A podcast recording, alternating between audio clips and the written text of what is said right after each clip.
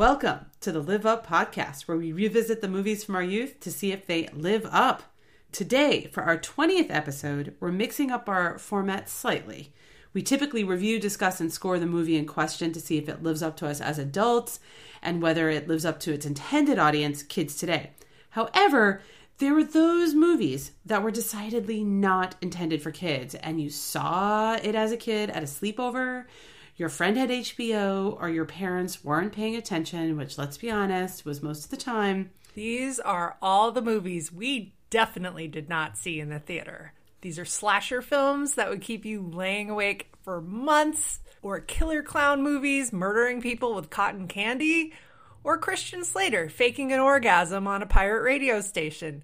We knew we were not supposed to be watching these movies, but nobody came in to see what we were watching. So. So today we decided to introduce uh, a special type of Live Up episode. It's called Live Up After Dark where we review and score the films just as we would normally, but these are ones that we specifically should not have watched during our childhood, but we did it anyway. Everything's still pretty much the same. The only point of difference will be our considerations for a kid score, where we try to consider whether this would live up to younger folk who also inappropriately stumble into it. Perhaps less likely because you could see what your kids are watching on streaming these days versus popping a VHS out of the container there. But that's our slight tweak for reimagining this. And you know, everybody did it. And even on this podcast, we've discovered movies that have been rated R or not appropriate for kid viewing, but we did it anyway. This one's an extreme case, though. I'm Jess Latimer. And I'm Amanda Treat for our very first Live Up After Dark episode. Mm. We're reviewing the movie that taught us all how to pair Chianti and fava beans. Ew. It's 1991 Silence of the Lambs. Jess, what is your earliest experience with Silence of the Lambs? I 100% have a memory of watching this. My friend Cheryl Zakaria, we've lost touch. Hi, Cheryl. What's going on? at her house, her dad had a bit really big laser disc collection. And we should explain to young people what whoa, laser discs whoa, are. Whoa, whoa, whoa, whoa! Time out. Laser disc. laser disc. I'm not laser saying DVD. Disc. I am saying laser no. disc. Do you remember that? Did you? I did because my science teacher used to have one when they wheeled the cart in. In I don't know, it was some sort of sciency themed program, oh, but it was on laser disc. Yeah. And these things were like bigger than a record. Like totally. they were the biggest flat circular shaped object you've ever seen in your life and man did this format die it died, it died. very quickly i mean it's so big it could it's like bigger than like a texas bull cowboy hat it's it was huge and so my at my friend's house, like her dad was super into it, and he had they had a big screen, and the entire wall was a huge collection of laser discs. So he was a collector, which I kind of like think back, and I feel sad for him now. So now he has all these That's laser so, discs. That is so sad. he invested in a technology that was on its way to failure, but I will sympathize with him because my dad had a beta projector. Do you remember beta? Yeah, but beta's high quality. Like, Beta was the rival to VHS cassettes. He had a beta projector that we wow. used to play on the ceiling. That might be worth something. On the ceiling. Uh no, it's not. it really, really is not. Well, so laser discs, for folks who don't know, laser discs were predated DVDs. So they were sort of around the same time as VHS and they were considered high end quality. I don't even know, they're sort of a precursor to DVD, but I'm losing the thread here. Anyway, at her house, her, there was definitely a Silence of the Lambs laser disc that we popped in and watched, and we definitely watched it multiple times at her house. I could not have been more than 12. There's, I was definitely in middle school. I might have been 11, and I know this movie came out in 91, so yeah, it sort of tracks. I was like 11 or 12. And this movie was also on cable. So I definitely watched this with my brother on TV edited because watching it now as an adult, I remember some of the dubbing and I remember that some of the nudity was edited out of the you know murder blood fine but some of the nudity and the cursing so i watched this movie in an inappropriate amount of times. Like i still remember the dialogue when i watched it again. I don't know what that says about me. I'm just really hung up on the fact that you watch this on Laserdisc. I I, want to get you a trophy that says I watched Silence of the Lambs on Laserdisc and like a big bowling trophy size award that you can display somewhere in your house so guests come in and go, "What the what?" What? There might be other movies on this podcast where I've seen on Laserdisc, but this one I seen on Laserdisc. specifically. How many movies? Oh man, we're gonna have to talk about this another time. But I'm fascinated by how many movies you've seen on Laserdisc. That's a thing. That is a thing. It is a thing. I'm gonna have to reach out to Cheryl on the socials to be like, "Do you remember what I should have done this before this podcast?" But I should have been. I should be like, "Do you remember watching this movie on Laserdisc?" She'll be like, "What are you?" Hello, darkness, old friend. about?" yes. Like, oh my god. I remember your Laserdisc player prominently, and I haven't bothered to reach out until now. Until now, but I'm but I'm reaching out now specifically to ask about your dad's Laserdisc collection. I was collection. thinking about Silence of the Lambs on Laserdisc, and I thought of you. That's what everybody wants to hear at this point. Oh man. So that's oh, that's what I remember, and I remember. I don't even think when I watched it, I thought it was that inappropriate. It was just like I, I guess now I realize we shouldn't have been watching that movie, but I, it didn't even register as something like illicit that we were doing. Well, we can actually talk about the content of this in a little bit because I was reading that when it came out in England that they have their separate rating system, but that it was rated like you must be over 18 to watch this. But in the years since it came out, they downgraded it to you must be over 15. to Oh, watch this. interesting.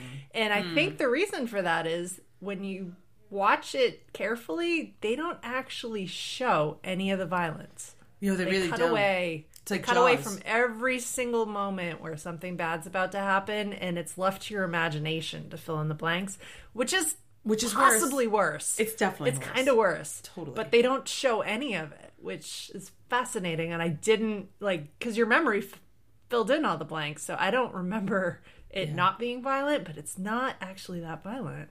Yeah, no, it's it's not, but it's it's sort of psychologically terrifying. One note with watching it again, obviously, listeners, I did not watch this with my kids because that would be insane bad decision. nope Um, nope did your wife elena would have had some strong words for you if you tried that This is not one of those. Hey, honey, did you check the rating? Like we all know that Silence of the Lambs. We is- know this is not PG.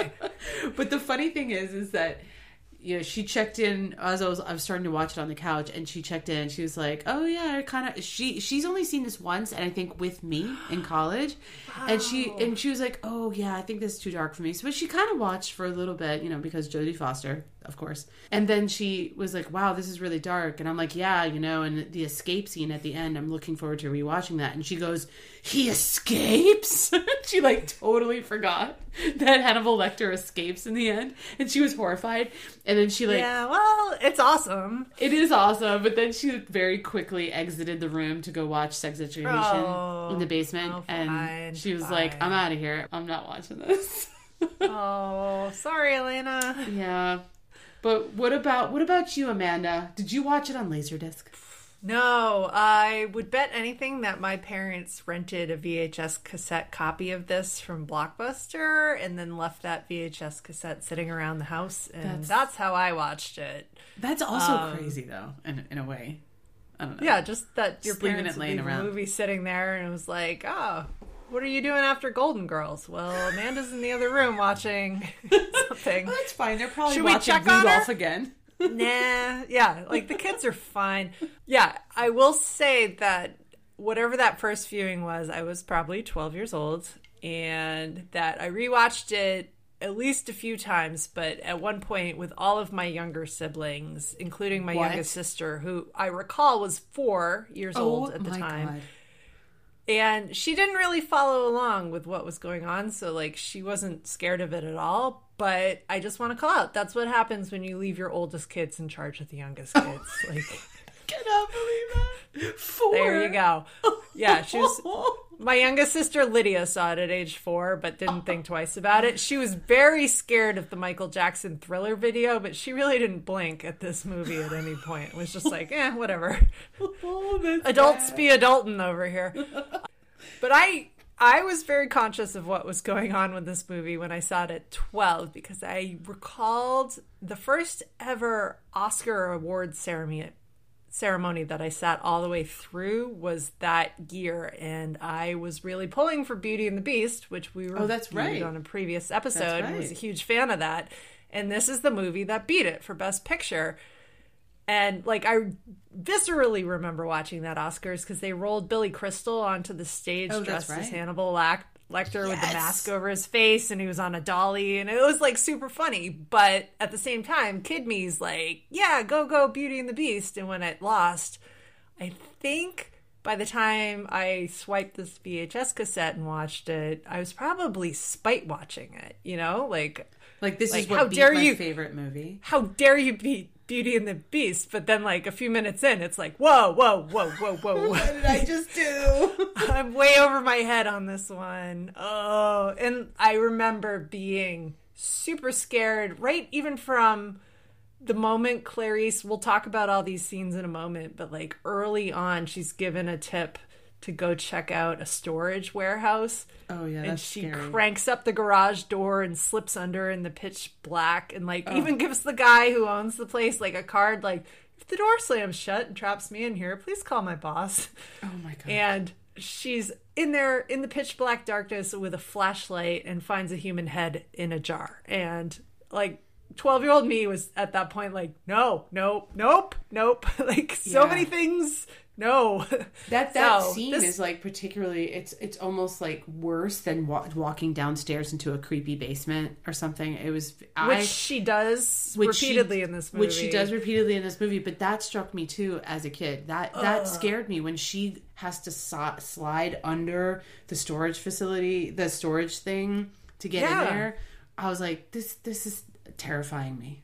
No, we were still at the age where like going down into a pitch black basement or going into a pitch black garage was friggin' terrifying. So that- watching her do it a scary early, part of this movie, but it it No. resonated as scary to me. it's not. Yeah, It's not. Although she does find a human head in a jar. Yeah, that's so true. that is. Uh, yeah. So I was way over my head watching this at age twelve. But hey, it's after dark.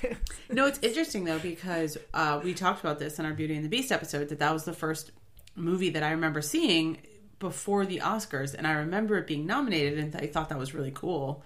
And I forgot Yeah. that, that this was the movie that it, that it lost to. Oh my god, yeah, they're a little different. just a little. Although, you know, there is a beauty and there is a beast in this too. I, get, I was just about to say. I mean, there's still an interesting dynamic here between someone who's fucked up and the and the female lead. So You know, the songs just aren't as good mm-hmm. here. I mean, somebody could write the song "Something There That Wasn't There Before" about trying to solve this case, and it could be pretty fun. Oh, it's a it's a human head in a jar. There's something there that wasn't there before. and here's a butterfly. It's a head with a moth down its throat. Oh, and the birds tweet. yeah, no. this is a horrible remake. Clarice is spinning, and there's like a flock of starlings. Yeah, oh god. All right. Anyway, Jess, do you want to give an actual plot summary of Silence of the Lambs? Because Sure. we're making this sound completely off the rails. It is off the rails, but Yeah, this is good a- luck. This is a slow burn psychological thriller. It's the first time as a tween that people our age learned about serial killers and just how captivating they could be. Some of us had an after dark experience with Freddy Krueger prior to this Oh, movie. that's a and good I just want to call out there's worse serial killers out there, but that also they were like Hmm. stupid. And this is a smart, clever, It is. scary. That is a good point. So I think that this is an entryway for people our age into serial killers could be captivating and not dumb. He's super he's so captivating. so captivating and and then you have the novice FBI agent tasked with getting a jailed serial killer, i.e., Hannibal Lecter, uh, slash psychiatrist, to help in a current hunt for Buffalo Bill, who is also a serial killer who skins his victims. So, you know, very light stuff here in terms of what the plot is. And I'd say the sneaky plot here is that it's kind of a movie about a woman trying to succeed in a man's world. And there are themes of that here that were new to me watching as an adult. Oh, hell yes, it is. And I didn't remember this as strongly. We've been watching so many movies recently where you have Sigourney Weaver and Ghostbusters Yeah. Making her character Dana super strong, but just surrounded by what we were calling garbage men. Total. Clarice has it even worse. It's every guy she encounters seems to have some sort of attempt at either picking her up, hitting on her, or this power dynamic that is just icky. I feel like she set such a beautiful example for how to stick up for yourself in this world Yes. without getting completely kicked out of it. And yeah, we're gonna let's dive right into her. I mean, she's such a strong character. It's amazing. It's amazing. Yeah, she's great. Shall Shall we talk about Clarice? Before we get to Clarice and Dr. Lecter and all of the fantastic characters in this movie, I just want to talk real quick about how this movie came to fruition. So, this was directed by Jonathan Demme, who, leading up to this, always did either prison exploitation movies from the 70s or he did a bunch hmm. of rom coms. Then, boom, did Silence of the Lambs. That's crazy. So, it was just such a 180 from the path he was on. But I watched an interview with him and he was just like, Yeah, I was just like waiting to do a thriller, dying to do a thriller, and like just kept getting good one. handed rom coms, rom coms. Way to knock it out of the park for something you've never done before. Like, this is so good. His other movies, like, you know, Married to the Mob, it's a good movie, but it's not a Silence of the Lambs good movie. And then he went on from this to do Philadelphia Hmm. and The Manchurian Candidate, Beloved, Rachel Getting Married. Like, he went in a very serious direction. Those are all good movies that you They listed there. They are. I don't know. I just find this trajectory amazing. I feel like these days, if you have that caliber of talent in a movie, you would not give this to someone who's never done something like it before. Right. And the studio was like, oh, he's done a bunch of like fun movies that made us a lot of money. Let's give him the Silence of the Lambs and good luck. Like, yeah, because at this point, these like I mean, Anthony Hopkins and Jodie Foster were Jodie very Foster. well established. She had already won an Oscar, so She already had, yeah. yeah. And she's still so young here, but Oh, so she actually had to plead, not plead with him, but like go make her case for being Clarice. Really? because he was trying to cast Michelle Pfeiffer that he had Mm. just worked with on Married to the Mob, and when she passed on it, he tried to get Meg Ryan. No, Can you imagine Meg Ryan No. as Clarice? We She wouldn't even be have had talking any about of the this right gravitas. No. no, it would have been completely different. no offense, Like, Meg Ryan. She was America's sweetheart and adorable, but like the gravitas would not have been the same. Like you needed Jodie Foster, who when she went to him and she said, "Hey, I have literal stalkers and I have literal FBI agents assigned to like my security detail and I have so much respect for them. I want this role." And that sold him on it. Like, oh, okay, Jodie Foster's a little young and known for all this other stuff, but okay, let's give her a shot. Like, not a shot. She's an Oscar winner. Well, she was already. Yeah, that surprises me that she had to advocate for it because she already had taken on interesting roles at this point. so she had that guy who shot Ronald Reagan Yeah. on her behalf. Hinckley. Like, I'm trying to impress Jodie Foster. Like, Yeah. and uh, so immediately gets FBI security detail because she had all these other death threats from like creepy older men. But she had this other guy who she was at Yale as a student performing in their theater scene, and he would like show up at her Oh, so performances and like watch her. Yes, so many creepy things. So she was in this headspace of like. I really want to be the FBI agent who brings down a guy like this. Like, fuck these guys. That's And so interesting that was her motive. because I Yeah. didn't think about the fact that this is less than ten years from when Reagan was shot. When Reagan got shot, yeah, yeah. and she's sort of involved. no, She's not involved, but she like She's not involved, but she's a side victim of that. did um Jonathan Demme win the Oscar? He must have because this swept He the did, Oscars, yeah. right? This got the top five. This was Best Picture, Best Director, Best Screenplay, Best Actor, Best Actress, Jodie Foster. In a really good year too. Like this is the year that Rain Man came out. This was the Thelma and Louise year. Like And Beauty and the Beast. So many good movies.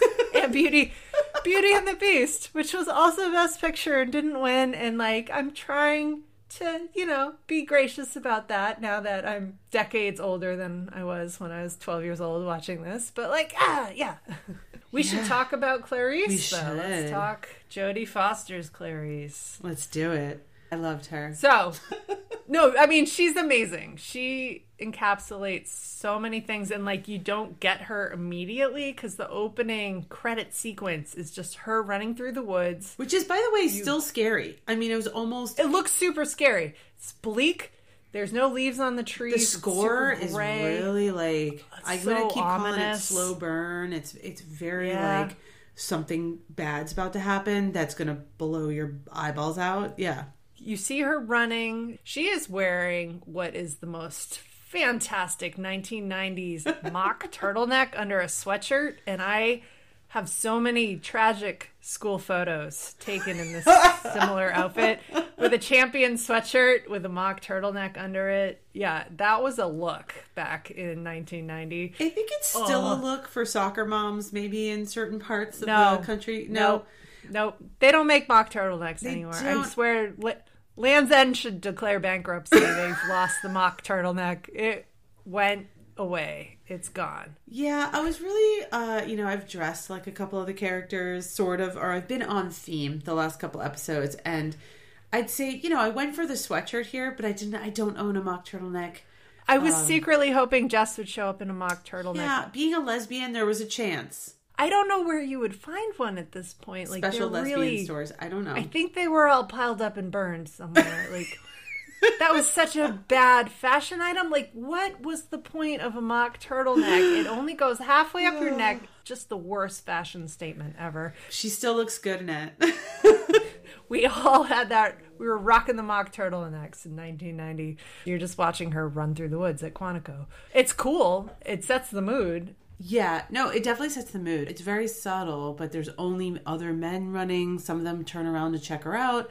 She, as an actress, I think is just she's just a short person, so like her size differential with the other FBI agents are just nothing is said, but it's just you could see it, and I noticed Yeah. it. Like you really notice that she looks small. She's like one of the only Yeah. women, and that sort of just sets it up. They don't really focus on it too much, but it's there. It's very much there. Like there's a shot of her getting into the elevator, and they made Yeah. a point of making sure every guy in that elevator was a foot and a half taller than she is. And they're all And, super like, beefy. Like they're all big, broad Yeah. shoulders. Yeah. You can barely, you can't see their faces because it's just like the bo- the bottom of their necks and everything down, and she's just standing there like a little troll. It's adorable.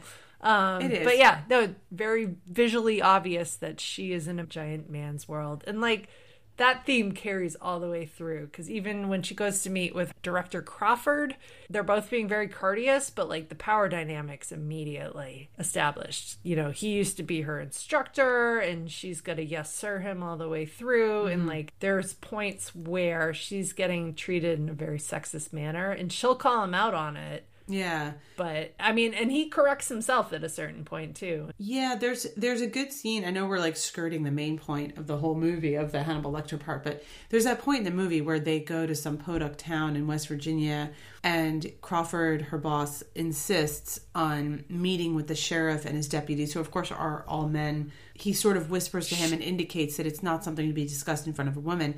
He explains later the woman being Clarice, Jodie Foster's character, and he explains later, "Oh, I did that just to ingratiate myself because I know how these guys are." And in an, Well, and to get him out of the room, he said that. Yeah. Like, I was just trying to get him out of the room. But it's- but she calls him out on it. She says, "You're still setting an example Yeah. for how to treat me." and it's subtle, and I think this is where the scripting is really good and the directing is really good because this it, this movie is not about uh, a woman making her way in a man's world. They're just small little subtle things that are there that sort of adds to the tension of the main tension between her and Hannibal Lecter. And you know obviously at the end when she catches Buffalo Bill it just makes it that much more satisfying. So there's these like very subtle things that aren't really brought up that much. And I actually thought like her in a very quick scene defending herself was like really you know when Crawford when she calls him out on it again she says it but they don't dwell on it. It doesn't become Yeah. like oh this is a woke movie now kind of thing. It's just said and they move on. And this is where i actually thought crawford was an interesting character too. Like you you kind Yeah. of don't he's not a sexist jerk. He's he is trying to support her. He recognizes her value. Like there's this isn't a dated movie where they're where she's treated like a damsel in distress. It's just sort of subtly there which i thought was so I- well done. I saw that whole scene because just when she calls him out and says, "You're setting the example," and he goes, pause, point taken. Yeah. You can see like he's learning from that moment, and that's really interesting. And you don't see a lot of that in movies like this ever. Don't. Yeah. It- And then at the very, very end, the final scene before the closing credits is Clarice's graduation from the FBI Academy. And he comes over to her and says, I don't love being at graduation ceremonies with cake, but, you know, just wanted to say good job. And they focus in on the handshake between the two of them. And that's such a moment of, I respect you as my equal. Getting the respect of Director Crawford is an important moment for her and so it's it's cool that they had that small thread going through the background of this movie Yeah, and again, it's not cheesy when it happens. Like you, you really buy into it as authentic. And I think this is where, like in a subtle way, I was saying it's like a sneaky plot of the movie because this is threaded throughout where she defends herself. She goes toe to toe with Hannibal Lecter. She has the balls to, you know, walk into this situation where she realizes that last scene when she walks into Buffalo Bill's house is still the most intense movie scene. I think I would put Yeah, that in one of the most intense of all time, and it's incredible. You know, her character has the, still the balls to do that, even though she's really nervous. It, it's not some sort of great triumph for women that she does it. It's this is more of a realistic portrayal, I think, is how women even now kind of navigate through a man's world, if you will. You know, you take your wins and you do all these things, but there are certain unspoken wins you take. I related to it in a way that I never Yeah. saw as a kid, and this is also a moment where I do think I know it's kind of weird to think like you know some 12 year old girl in 2023 watching this, but I do think that that thread will be noticed by younger kids now, or younger kids, even by someone in their 20s who had never encountered this before. It could still resonate in a way that makes it a more enjoyable viewing. So I thought that was um, kind of incredible. I loved it. yeah clarice is like she's popular she's well liked but she's also like one of the token females and she gets called in by crawford to do what he calls an errand Okay, but let's talk about that token female. That token female is definitely her girlfriend. A hundred percent chance. I mean, I, I maybe I was just projecting too much, and I should say I'm going to spend this whole podcast girl crushing on Jodie Foster because, of course, I am. The whole time I was like, I'm like Elena. I was like, do you remember this character? This character is 100% her girlfriend. Like, they're like in bathrobes together. I mean, this is making it sound like some weird rom com that we're watching. i mean they're having an fbi slumber party at an one FBI point but slumber like party. I'm like, they're of course dating, obviously. So that's that was my takeaway. Is major gay they don't vibes call between that the two of out them. so like whatever you want to make of it they're But let's the get back to the real plot of this movie, other than the Yeah, sneaky all gay plot. Yeah, when Clarice goes on this errand and she meets Dr. Chilton. Yes, Dr. Frederick Chilton. Yeah, and, and again, you have the dynamic where not only is he hitting on her, not only is he dismissing her, whether it's Yes. because she's a woman or she's not quite an agent yet, any of those things, she smiles. She has to defer to him, but yet she's like, "I'm here to do my job," and she sort of, in her own subtle way, has to has to be like, "Get the fuck out of my way," even when she isn't saying that. She navigates that so well. Like, she has him walk her all the way down to where Dr. Lecter is, and then turns to him because he's just been ranting about how much he hates this guy and says, Hey, if you guys don't get along, I think I'll have more success if I go in alone. And then he just snaps at her, like, Well, then why'd you drag me all the way down here? And she just very sweetly turns to him and is like, well, I'd be missing the like charming company or uh, Yeah, something to that extent. I would have, I would have missed the pleasure of your company. It's so perfect. Yes,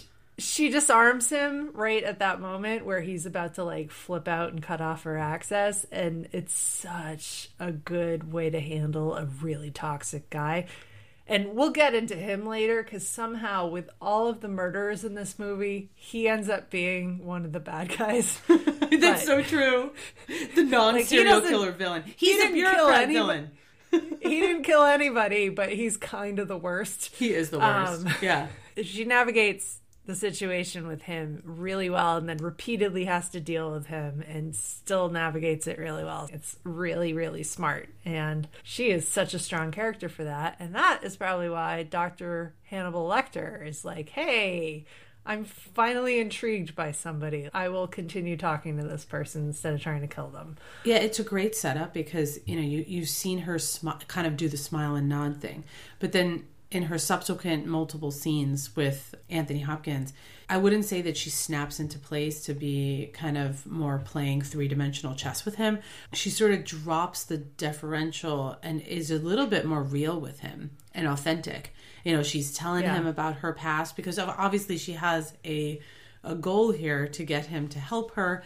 So she's giving him a little bit to work with about herself personally. But I just thought it was just, it was so subtle in terms of how, you know, her character seems the same. She seems differential. She's dealing with like all this other annoying crap.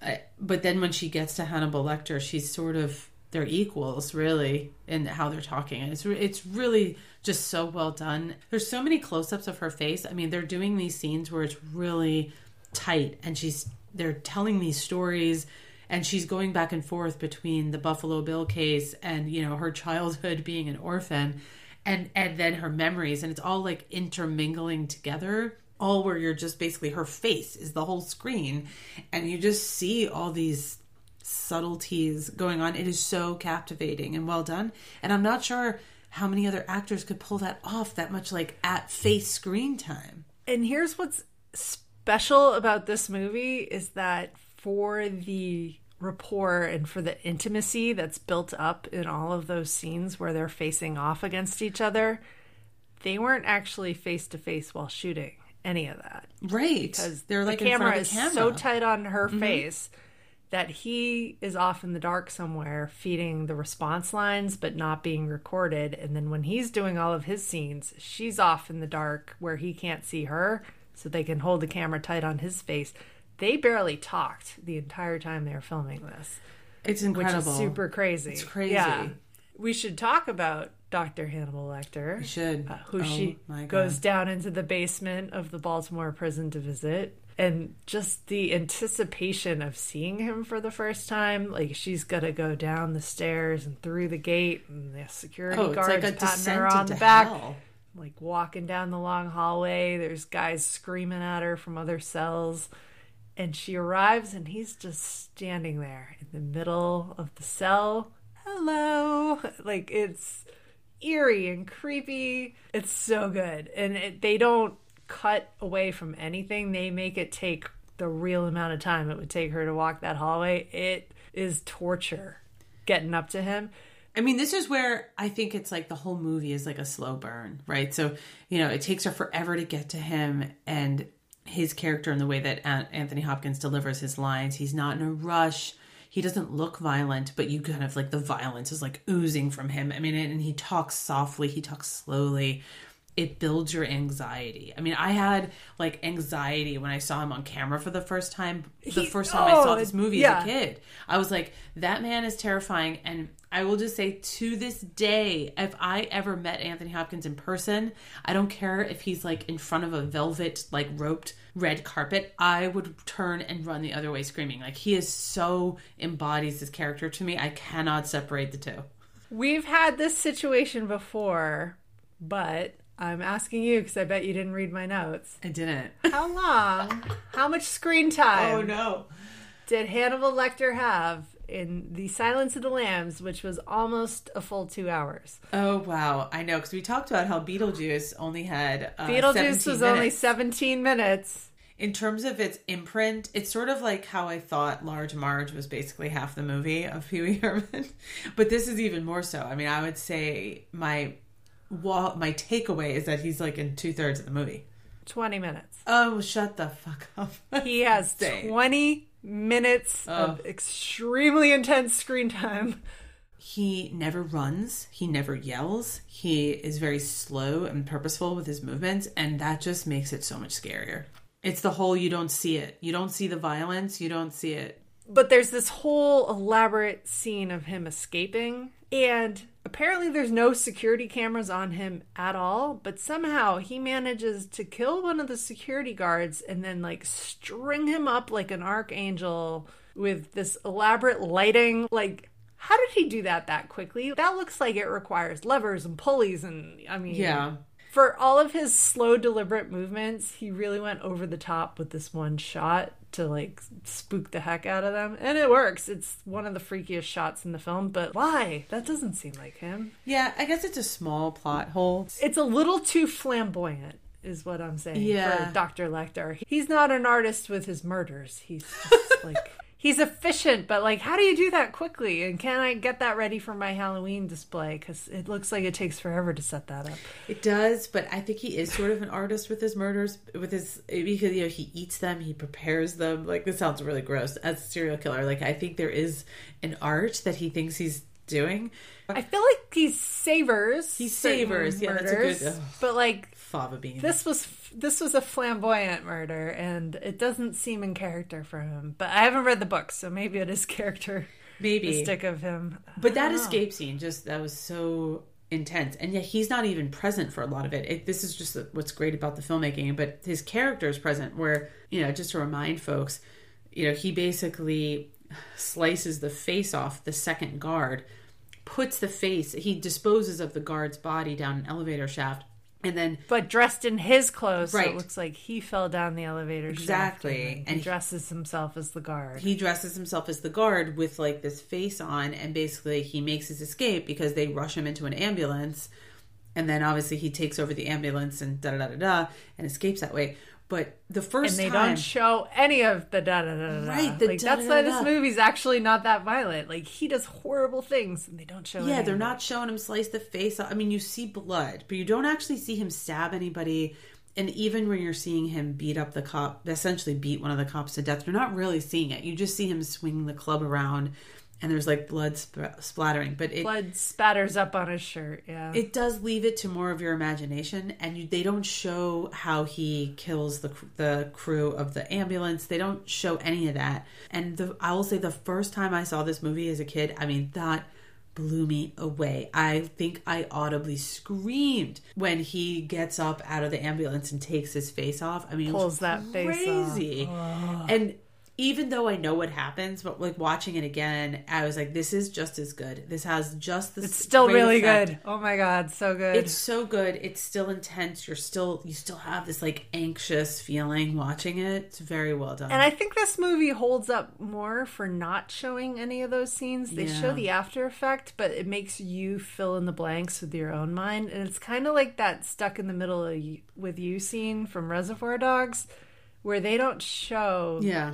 The guy cutting the prisoner's ear off, but you just know it's happening and then they cut back to it after it's happened and you're just like, ah, and it's so traumatic, but you didn't see a thing. It's like how you never see the shark in Jaws either. It's just you just know it's there. I mean, you see Yeah, it once no, at the just- end, but that's about it. Oh, so creepy. It is so creepy and all his like psychological speak, the way when he wants to take down Clarice and makes fun of her cheap shoes. He has a real fixation on her shoes. I noticed that multiple times. He keeps calling her shoes cheap, and it's like, what are you, fashion snob, Doctor Hannibal Lecter? Like, she's just a student. How dare you? But Like, he's this refined man, this refined murderer. It's it's very good the way he toys with her and withholds things. And I know this is speaking more to the script writing, but Anthony Hopkins' performance in it is just it's phenomenal. phenomenal. I cannot get over that he's only in 20 minutes of this movie. And you almost forget the fact that there are two serial killers in this movie. So there's Hannibal Lecter, who spends most of the movie behind bars in high security, and then there's Buffalo Bill. Yeah, Hannibal Lecter's the serial killer we're cheering for in this movie. Ultimately, the good guy serial killer. Yeah, not the villain. He's the He's helper. the helper character. Yeah. but the villain of Buffalo Bill, the other serial killer, he is sinister. He's like totally fucked up. He is out there at large, but for some reason he and he is scary, but he is not nearly as scary as the guy in high security prison. And I almost forget that there's two killers in this movie because you're just Yeah. so fixated on Anthony Hopkins' character. Well, let's talk about Buffalo Bill. Let's do played it. by Ted Levine, who I feel like poor, poor Ted Levine because he did such a good job So at good. being Buffalo Bill that he'll never live this down. he pops up in Monk. He pops up in Shutter Island. He's in all sorts of TV shows and movies. And the second you hear that voice, you're Yeah. immediately channeled back to, oh God, it's Buffalo Bill. Like you can't unsee or unhear Ted Levine. Yeah, he he plays a good villain and a good serial killer. I mean, it almost pales in comparison to Anthony Hopkins' character, but it's still good. It's still terrifying. The scene where he abducts the character who Catherine, I think, Catherine Martin, yeah. I mean, he doesn't look threatening. He's skinny. He has a cast on, and he eventually he sort of cajoles her into the van and you know abduct her. And in a weird, that's terrifying. And I will never, to this day, cannot hear Tom Petty's American Girl song without thinking of this movie. Oh no. I don't even listen to it if it comes on in the car. I think one time I was on a road, I was driving somewhere and it was late at night and it just came on the radio and I immediately turned it off because I was like, it's at night, I'm alone, I cannot listen to this song because it's all that's the whole. Don't help any strangers move any furniture Right. at all. I like should that. back up to say that that song is playing where Catherine, the character, is singing along to it in the car, and then the song just sort of is this weird poppy soundtrack to her abdu- getting abducted by Buffalo Bill. Cannot separate that from the actual song to this day. All that to say is that he is a bad guy, but for some reason he's not as bad as Anthony Hopkins. Not Anthony He Hopkins. in a way. is he's worse because he's more chaotic, but he doesn't. He also doesn't get as much screen time because they're like trying to figure out who he is and where Right. he is, and But f- Um, fantastic performance. Still, like again, this is the movie that made serial killers like intriguing uh, in a way uh, I'm so sad he did not get a Best Supporting Actor nomination for this. That is Oh, I mean, to me. when he's dancing around naked, We all know the scene we're I was very to. confused by that as a kid. I was too because it was just like, wait, what am I looking at? Yeah, I was Like, very confused as like a twelve-year-old. I was like, "What's going on?" Yeah. And just so folks know, he's just to remind folks who haven't seen it in a while, you probably remember this, but he's you have the background of Catherine who's in like the dungeon in the basement, like screaming basically. She's literally down a well in his basement. It's so fucked up.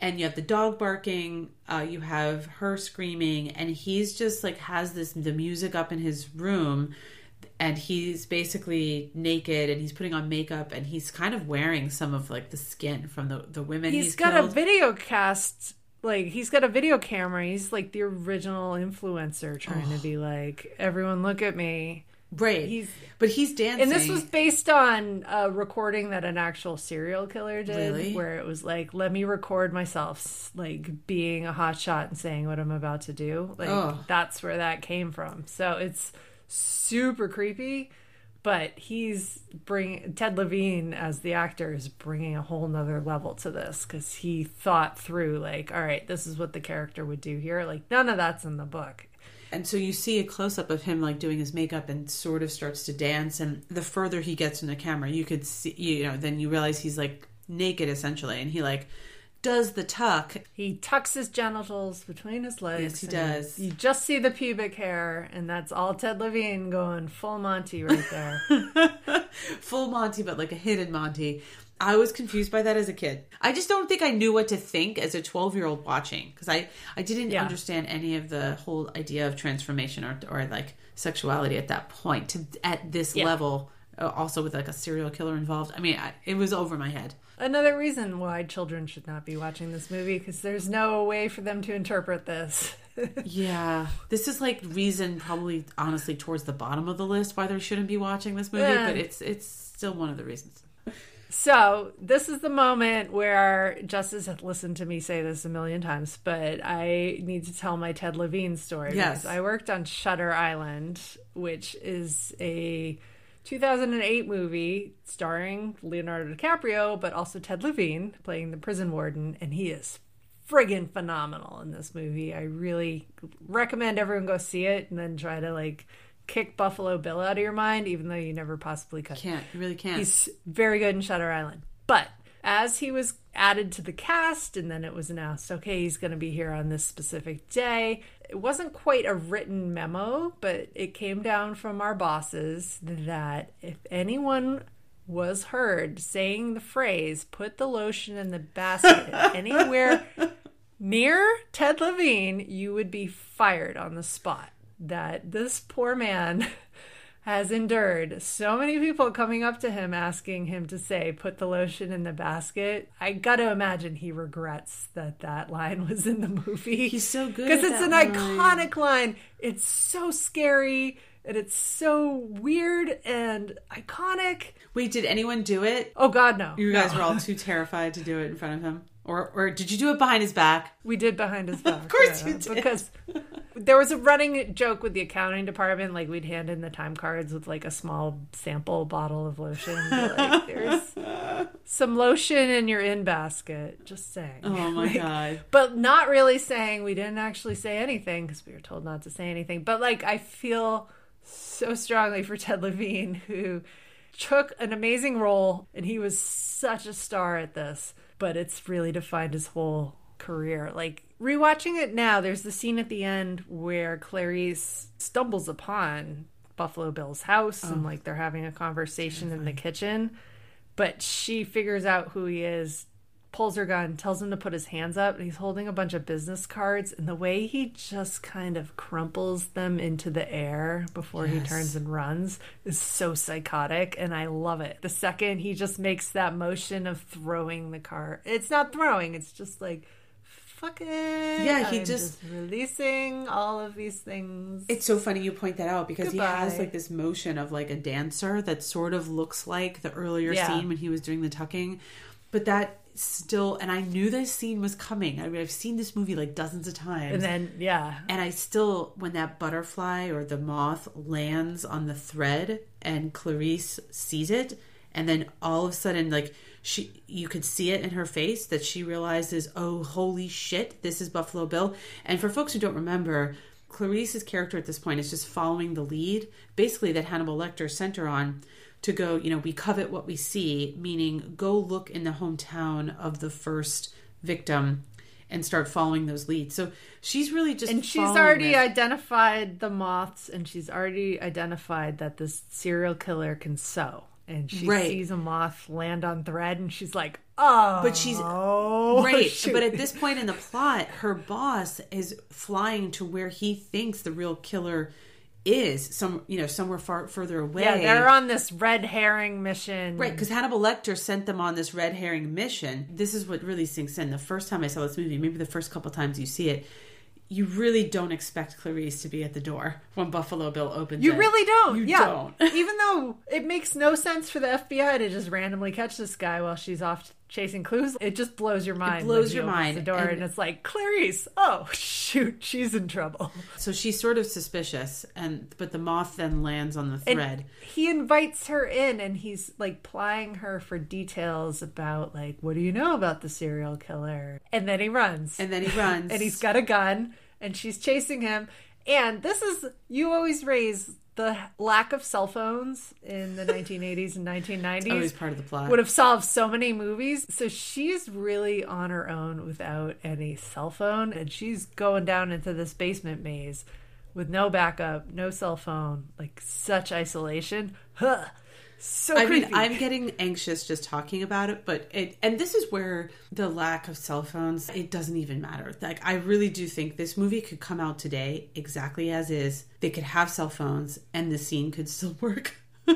this is really one on one, all the stakes because nobody knows where she is right now. Nobody's coming. If he just shoots her, nobody's ever going to find her. yeah. And it strikes me the most when she comes across the pit where Catherine Martin's being trapped and they're talking to each other. I actually thought this scene was slightly funny because Catherine calls her a fucking bitch. She does, which, to be fair, if you'd been down there a few days and someone's like, I'm here to help you, but I gotta go for a few minutes. Oh, yeah, I would swear at her too. It's like small comic relief in a really intense scene like probably one of the most intense scenes i have ever seen on screen. But it's like this tiny little comic relief where catherine just calls her a bitch. It's so funny to me. So, this scene, they go down, they're in Buffalo Bill's basement. The night vision goggle scene, they shot that in 22 hours, which sounds Really? like in one day. Like they just kept take after take after take after take. Like that just grinds you down. The longest shoot I ever was on was coincidentally for Shutter Island, we did a 23 hour day one time, and I just remember being delirious by the end of that. I think someone in the crew got in the car accident on the Oh, way no. home. Like, you're just off your head after that amount of time awake, and like the intensity of shooting this scene. I can't imagine. When Buffalo Bill's character reaches out with the night vision and you could see his hand just go right above her face. Generally speaking, you know, even if your eyes close and somebody puts their hand near your face, you can kind of sense it. You could see Clarice sense it that he's right there. And just like But the sheer terror Yeah. on her face is is really palpable. Like you you know, she knows that he's right there. He, she can sense him. That as a kid, when I would watch it, even though I had seen it multiple times, and it was like whether it's my sixth or tenth viewing as a kid, I don't know why I watched this so much. That scene got me every You, time. you psycho. I'm a psycho, or just really like Jodie Foster. I don't know, but that that scene really got me every time because it's just Yeah. so because you could relate to it. You know what that feels like when you could kind of like you know you're maybe you're like waking up or something and you kind of sense That- something. Feeling of there's something there. There's something there, Oh. like if your Oh, cat or dog is like you know staring at you to feed them, like you could sense it. So it's like there's something relatable There's about it. something there. There's something there. Oh, and the scene was just as effective. I knew it was coming. It didn't feel too short or too long again. It was oh, it still was so effective. They shoot it so slowly and deliberately. I don't watch a lot of horror movies or scary movies. It's not really my genre. This has to I think this is literally the most intense scene to me that I've ever seen Yeah. on screen because it's such a slow burn. I mean, it because it's not too fast, but it's not too slow either. They're showing how she's like a novice, like she's shaking and she like the gun is wobbling. She's breathing really heavily. Yeah, 22 hours of that. Like, I'm surprised they didn't have to, like, send her for, like, a health check after this. But it's so effective. It's so effective. You really think she's going to get it because it, you know, who knows in this movie, main characters could die. I mean, you really think she's a goner. I think with worse movies, we're conditioned to wait for a jump scare or some stupid thing to, like, just fly in front of the screen, and they don't do that at all. Or more Here, choreographed just- fighting. I mean, there's build none of that. Yeah, they just build it and build it and build it. and, yeah, the tension is so palpable. Yeah, it's really just as effective. All right, we should give a quick nod to some of the other actors and characters in this movie. We talked a little bit about Dr. Frederick Chilton, who is the real bad guy. He really is. Not really. He doesn't kill anybody. He's just like an egomaniac and he sucks. but boy, does he get it. He does. We think we don't see it, but Again, this is where this movie's great. You don't see it, but you know it's indicated at the end when Hannibal Lecter calls Clarice and says, "I'm having an old friend for dinner," and then you see that Anthony Hopkins is watching Dr. Chilton come off a cruise ship, and you're like, "Yep, he's gonna get it." So the original screenplay had a different ending, and this oh, ending to me Oh, is perfect, Perfect. the way it is right now. But One of the top three endings to- in a movie ever, I think. I'm not totally clear who changed the ending, but originally Dr. Lecter calls Clarice at her graduation ceremony, which he currently does, and he's slowly peeling an orange during the whole discussion, but he's like in a room somewhere, and you just see him focus on his hands peeling an orange while he's talking to her. And then he hangs up the phone and he's sitting across from Dr. Chilton and has a line like, Let's begin. And it's implied he's about to torture Chilton to death That would be pretty which good is too. super creepy and like there's an element of he's peeling an orange and we've just seen this whole movie about like Skinning. skinning people Yeah. and like yeah it's a kind of a throwback callback but i like it so much better the way it actually ended because you see chilton who is like how do you make yourself the nemesis of dr lecter like you're such a jerk you're such a douchebag that like you have a nemesis of a cannibal serial killer like There's two serial killers in this you? movie. There's two, but he's the villain. he's somehow the worst somehow the person in this movie. Um, shout out to Catherine Martin's actress, which is Brooke Smith. She has to spend this whole movie pretty much down a well yelling profanity. she had to gain 25 pounds to Oh, play wow. this character because Buffalo Bill only kills plus size women. Yeah. So she had this phenomenal quote in an article I read. She said, I was in an acting class with Vincent D'Onofrio, friend of our podcast, Yes, because he from- was in Adventures in Babysitting. So she said, I was in an acting class with Vincent D'Onofrio when I got the role, and he had just done Full Metal Jacket. So he said, You got to ask the producers to give you a credit card. They got to pay for your food. So I did, and we always joked that's why this movie went over budget because of my food. and also, Jodie Foster nicknamed Brooke Smith Patty Hearst while they were filming because after they wrapped every day, she and Ted Levine would like go hang out and like go for drinks and shit. That is so weird. You don't know who they are until the movie comes out, but if you'd been out at like a bar Oh and seen Buffalo Bill and Catherine Martin like sitting there, like Like just like having a beer. Oh my god. like hey yeah like that the two of them were buddies and got on really well that is so- so, weird. so creepy to think about That's like the weirdest fact I think we've ever had on this podcast. That's so weird. Oh god. And we've talked about furries. I mean, that's yes and then the final uh, appearance I want to call out is second appearance on the Live Up podcast, Darla the dog. Darla. Wait, playing- which what was she the dog in? Was she in She was in Pee Wee's Big Adventure. Oh, that's right. She was in Pee Wee. I love that the and dog here is she in is again. She's playing Precious. Oh, Precious. Oh my god. We'll have to watch her whole filmography because we're big fans of Darla the dog on this podcast. Darla does a great job of being the dog of a serial killer. she gets to live at the end, and it seems like Catherine Martin takes her home. I know. Possibly. Again, tiny comic relief is that when she's escorted out, uh, when once everybody's rescued, Buffalo Bill's dead, the FBI shows up. When Catherine Martin is her character is led out of the house, she's basically still clutching Darla the the dog, Oh, not Darla. Oh my god, Or Precious, Precious. the dog. But it is, it's literally Darla, but It's literally Precious. Darla Precious, and and I think at some point some FBI guy tries to get take the dog from her, and she's just like no, and she just No. like keeps the dog, and it gets like this tiny little comic relief in an incredibly intense movie. Um, so traditionally on this podcast, we call out things that are cringy or suck. Anything cringy you want to call out? I keep saying I think this movie could come out tomorrow and it won't feel dated or cringy. I think it's timeless. I think there's an argument to be made about some of the transsexual stuff that maybe that could be cringy, but I don't think so because it's in the context of a the serial killer it's it's not being anti-trans or any of that there's no there is absolutely no social commentary on anyone in the queer spectrum at all i don't think anything's cringy's here I think the problem you're highlighting is that I think people falsely connected the image and personification of Buffalo Bill with the trans community after this movie oh came out. Oh, really i didn't know that.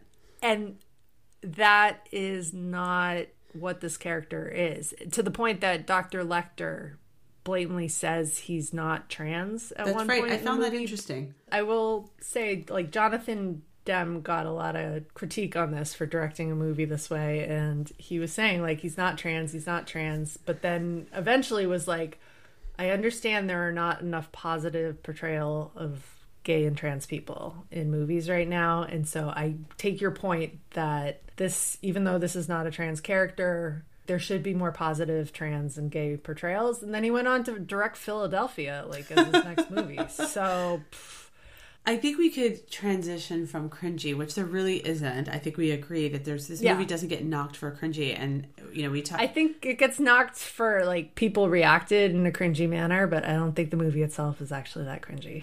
Right. Uh, we could talk about the great things. I think this movie just hit so many marks in subtlety of even what we were talking about for being ahead of its time and portraying a woman in a man's world. It was subtle. I would not not call it woke or any of that stuff. There's not a lot of action. You don't see the actual murdering act, but yet it is still terrifying.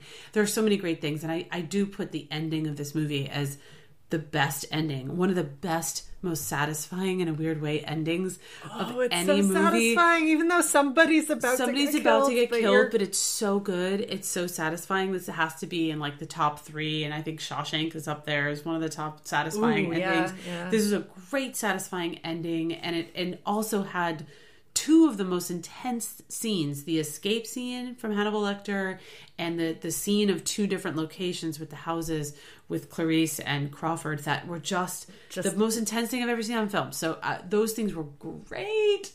Yeah, no, this movie does almost everything perfectly. The cinematography is stunning. Like it's so bleak and that's exactly what it needs to be. All of those slow searching through the basement scenes. It's like painful how slow it is. It's beautiful. I just in the like margins of my notes have I love this. This is so good even though it's the most terrifying creepy thing I could possibly be watching on a sunny Sunday afternoon. the editing also like kudos you built up so much suspense. There's so many scenes where Dr. Lecter is just staring directly in the camera.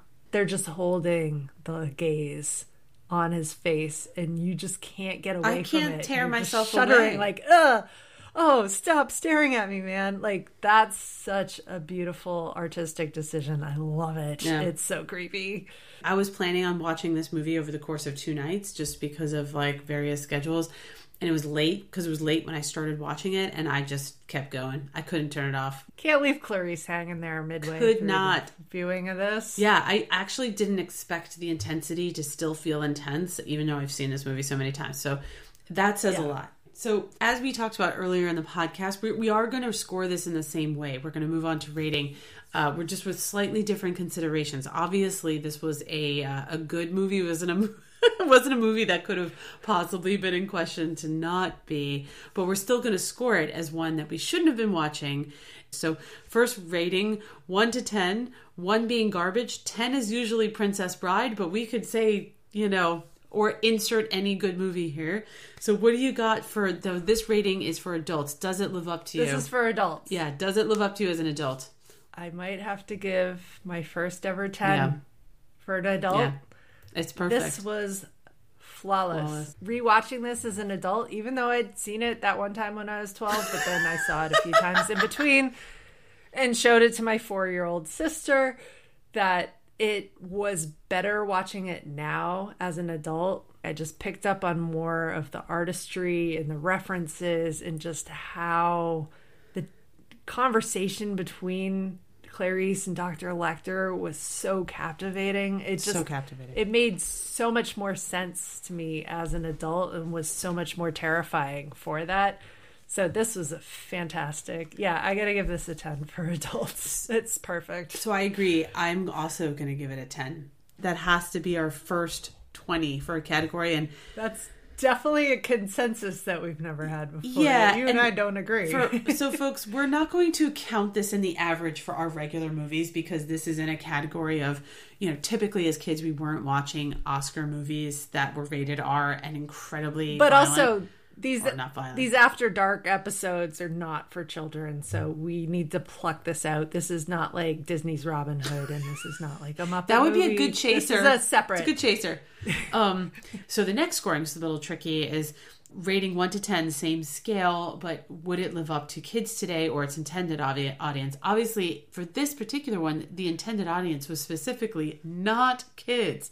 But that is how we consumed it and watched it. So I'm going to rate this as imagining whether it's a tween stumbling upon this movie when they weren't supposed to or I'd even extend it all the way up to like a younger person, like early 20s, who had maybe never heard of this movie and watched it for the first time. And, you know, would this still live up to them?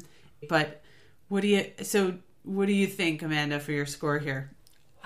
So it's hard. I'm not recommending any kid watch this ever, but based on our criteria, I'm actually going to lean into the fact that the British rating system eventually knocked this down from an 18 plus movie to a 15 hmm. plus movie. So yeah. let's picture a 15 year old watching it today. I think I want to give it an 8. Hmm. I think with modern day sensibilities that the sexism she's encountering would not be as seen as much as a like character development tool for Clarice and would just be seen as, you know, the patriarchy holding her down and possibly even a little cliche at this point. Like So I'm here, I disagree with you slightly. I'm not think- sure here. I think that for I I think it actually captures really well. And this is what I loved watching it as an adult is that I think it captures well how to navigate through the world as a woman. I know this is ta- this is not Yeah, the no, point of this movie, but I She's flawless at navigating. but I do think this still I happens. Don't know. Maybe it's not at the FBI. Maybe maybe not the literal. I'm in an elevator with like you know the all these beefy, broad-shouldered men uh, in a physical job, right? But I do think there's something that still feels relevant to this year of 2023. So I I actually think if you're going listen for a 12 year old, this would scare the fucking shit out of them the way it scared the fucking shit out of us. I'm gonna Yep. give it as high as a nine because I felt like even God forbid your 12 year old watches this movie by accident, they are not going to turn this off. It is too captivating. It's too well done, and I'm pretty confident in that. And I think a teenager would be okay with this. Also, Jodie Foster just still presents as so gay that I find that really fun. So I give this a nine for my kid rating for Silence of the Lambs. Okay. Jess has a crush on Jodie Foster. yeah, I feel like I bumped it up for that. Yeah. So total, we have 37. 37 out of a possible 40. That's the highest thing we've ever rated any movie, and it stands outside of our kids' movie ratings. So the last question, just to remind folks, we have to agree. The last question is Does this movie live up? I think we know where we're going. You say it. Of course, Of course it does. It's immaculate.